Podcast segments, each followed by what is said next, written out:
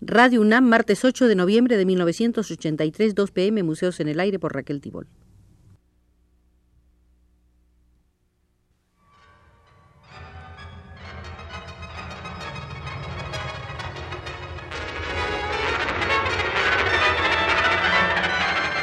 Museos en el Aire.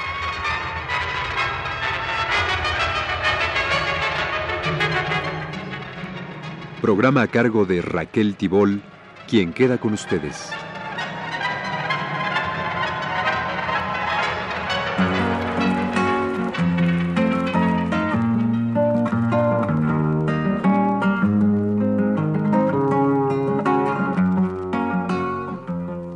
No suelen los presidentes de las academias de ciencia escribir libros sobre artistas plásticos este caso del todo insólito se dio en Cuba en 1982 y aquí que nos encontramos en el Museo del Pintor Wilfredo Lam con el libro escrito sobre él por Antonio Núñez Jiménez. Este libro se originó, de hecho, en abril y mayo de 1980, cuando el gobierno de Carter amenazaba a Cuba con una invasión. Tropas norteamericanas desembarcaban en la base naval de Guantánamo todavía en manos estadounidenses y por otro lado miles y miles de inconformes antisociales, como les dicen en Cuba, habían asaltado la embajada peruana en La Habana en una compleja maniobra orquestada por la CIA y los gobiernos de Perú y Venezuela. Wilfredo Lam acababa de llegar de París después de haber sufrido una hemiplegia. Pese a su delicado estado de salud, expresó su decisión de participar en la marcha del pueblo combatiente. En silla de ruedas y vestido de miliciano, Lam se unió a la manifestación en apoyo al desarrollo revolucionario. Al conocer esa decisión, Fidel Castro le solicitó a Antonio Núñez Jiménez le hiciera una entrevista a Wilfredo Lam. El artículo se publicó el 10 de mayo de 1980 y contenía muchos testimonios personales. Núñez Jiménez comprendió que su añeja relación con el pintor le permitía recoger de viva voz los testimonios del artista y a la vez testimoniar él mismo, pues la amistad entre ellos se había iniciado cuarenta años atrás en la casa del pintor y escritor Carlos Enríquez.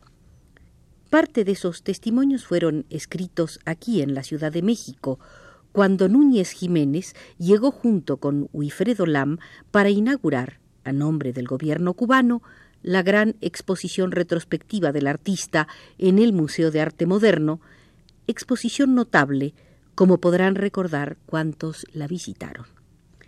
En 1981 volvieron a coincidir en París y siguieron los apuntes de recuerdos.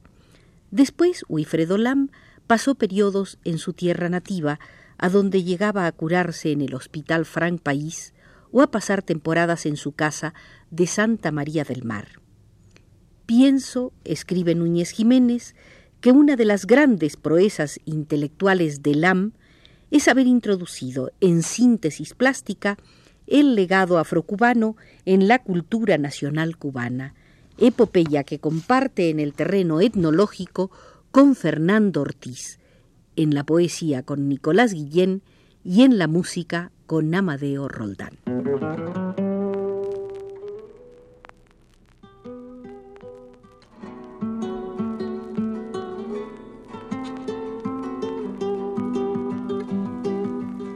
Pocas figuras cubanas de este siglo tienen una vivencia tan universal como Wilfredo Lam y Castilla. De nombre germánico y apellidos chino y español, nacido en Cuba con raíces étnicas africanas, europeas y asiáticas, y con larga residencia en España, Francia e Italia.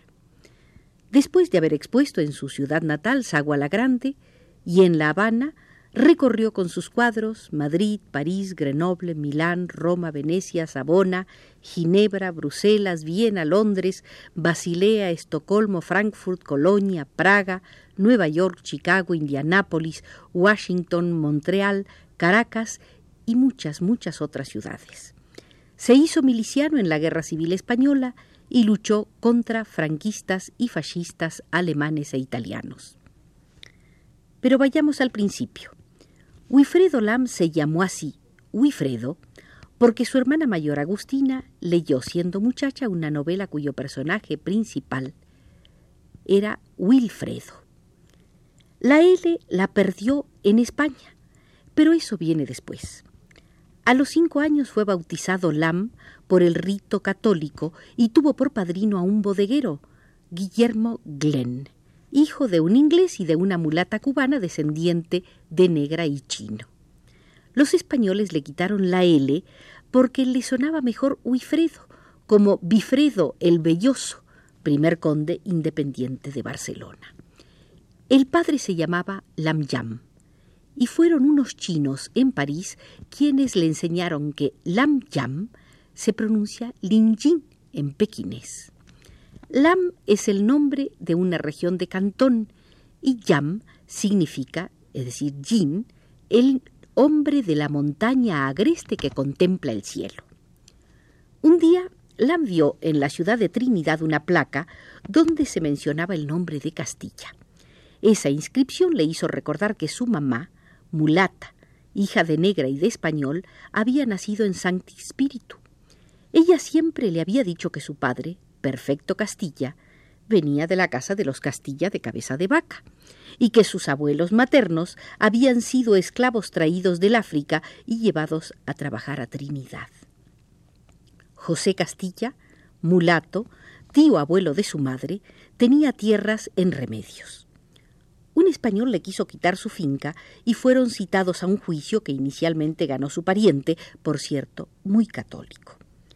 El español siguió litigando hasta que la sentencia original fue revocada. La discordia entre aquellos hombres se hizo aún más feroz. Un día se encontraron. En la lucha José Castilla mató de un golpe con su mano derecha al español. Como castigo le cercenaron esa mano. Después huyó, se hizo cimarrón y desde entonces se le conoció por José, mano cortada.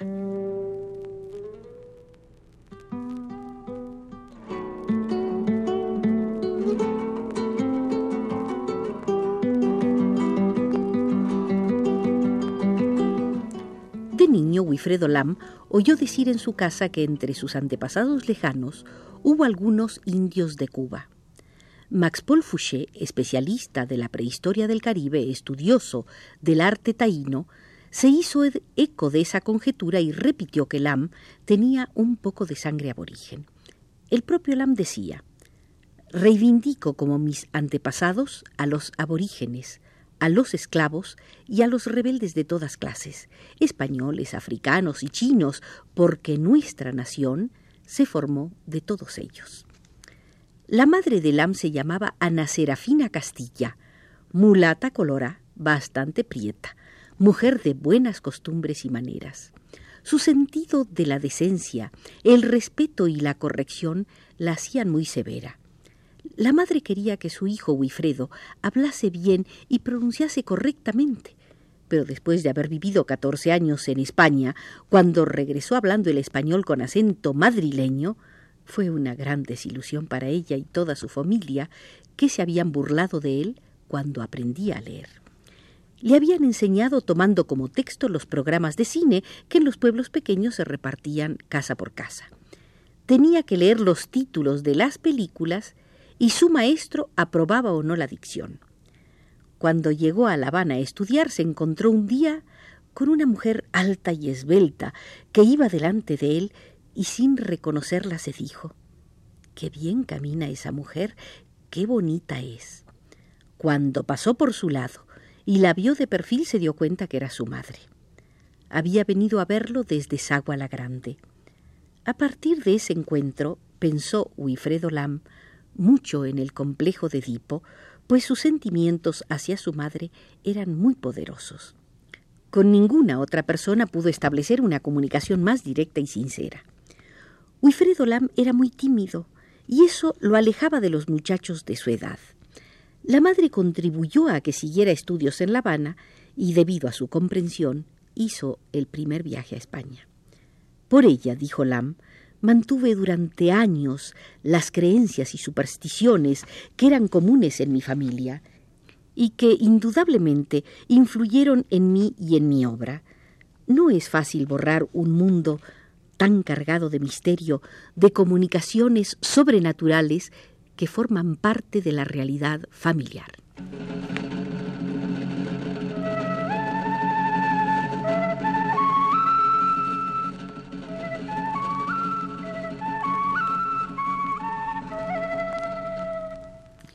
Wilfredo Lam recordaba. Mamá era muy conversadora, sin ser muy alegre. Algo había en sus ojos que me entristecía. En ellos vi por primera vez el drama de la raza. Su orgullo de saberse hija de África, de negros de nación, hizo que Lam se sintiera más inclinado hacia la cultura africana que a la asiática. Desde pequeño oía a su padre hablar hasta el cansancio y con mucho orgullo de la gran civilización de Confucio. Por eso nunca sintió por los chinos la misma pena que por los africanos. En Sagua la Grande, Lam tenía muchos amigos hijos de chinos. Ellos querían ser chinos, pero él no. Quería ser cubano, mestizo, negro, lo que fuera, pero chino no. Ocho fueron los hermanos Lam y Castilla seis mujeres, dos varones. El otro varón, Enrique, era quince años mayor que Wilfredo. Era ebanista y hacía muebles preciosos. La madre de Wilfredo Lam vivió hasta los ochenta y cuatro años de edad. El padre hasta los ciento ocho. El barrio donde nació era de asiáticos. La casa estaba siempre llena de chinos. Hablaban en pequinés con su padre. Él les escribía cartas y les leía el periódico. Era de los pocos que sabían leer y escribir en chino. Lam Yam siempre vestía guayabera blanca, pero cuando nació Wilfredo se vistió de negro, porque en China el negro es símbolo de alegría. Cuando el niño creció, le llamaba por afecto Lucero o Fe. Wilfredo se preguntaba cómo habrían llegado los chinos a Cuba. En las páginas de un libro encontró la respuesta. Después de una guerra en Cantón, los victoriosos mandarines quisieron deshacerse de muchos de los campesinos rebeldes. Pero llegaron los portugueses a China ofreciéndoles contratos de trabajo para llevarlos a Filipinas. De ahí que en Cuba se generalizara el nombre de Chino Manila. El padre de Lam llegó a Cuba sin querer. Pensaba seguir con unos parientes a California, pero prefirió quedarse en Cienfuegos y puso una tienda y después fabricó sillas de mimbre. Wilfredo nació cuando su padre tenía casi 80 años de edad.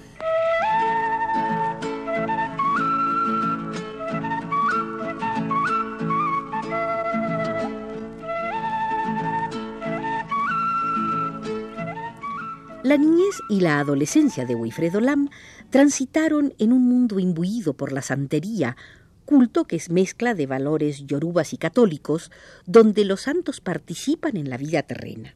Con ellos se dialoga, a ellos se les blasfema, no son entes intangibles que se encuentran en un cielo abstracto, están en el monte, en las cuevas, en el mar y hacen vida común con muchos hombres. El mundo de la santería es de aproximaciones, no de distancias, de diálogo directo, no de plegaria, los santos comen, beben, silban, chillan, se montan sobre los cuerpos de los poseídos, que son sus caballos. Cuando los santos no cumplen con su deber, los creyentes se lo exigen con ofrendas e increpaciones. La familia de Wilfredo Lam creía en los santos u orillas, como se les llama en Yoruba, y a ellos se dedicaba todo su fervor religioso. Según contaba Wilfredo Lam, a él le enseñaron que por encima de los orillas estaba Olofi, el dios principal, a quien se identificaba con el dios supremo de los católicos. Olofi legó a las demás deidades el gobierno del mundo. Es un dios que olvidó sus propias creaciones. Por eso había que recurrir a los santos para que sirvieran de intermediarios. Los mortales debían comunicarse con Olofi mediante los orillas, Obatalá, Changó, Orula, Ochun y otros.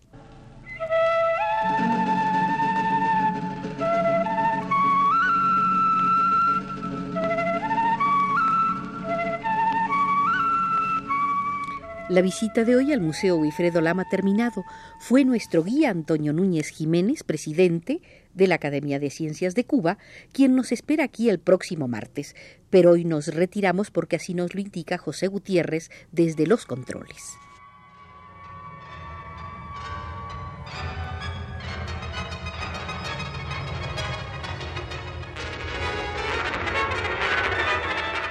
Este fue Museos en el Aire.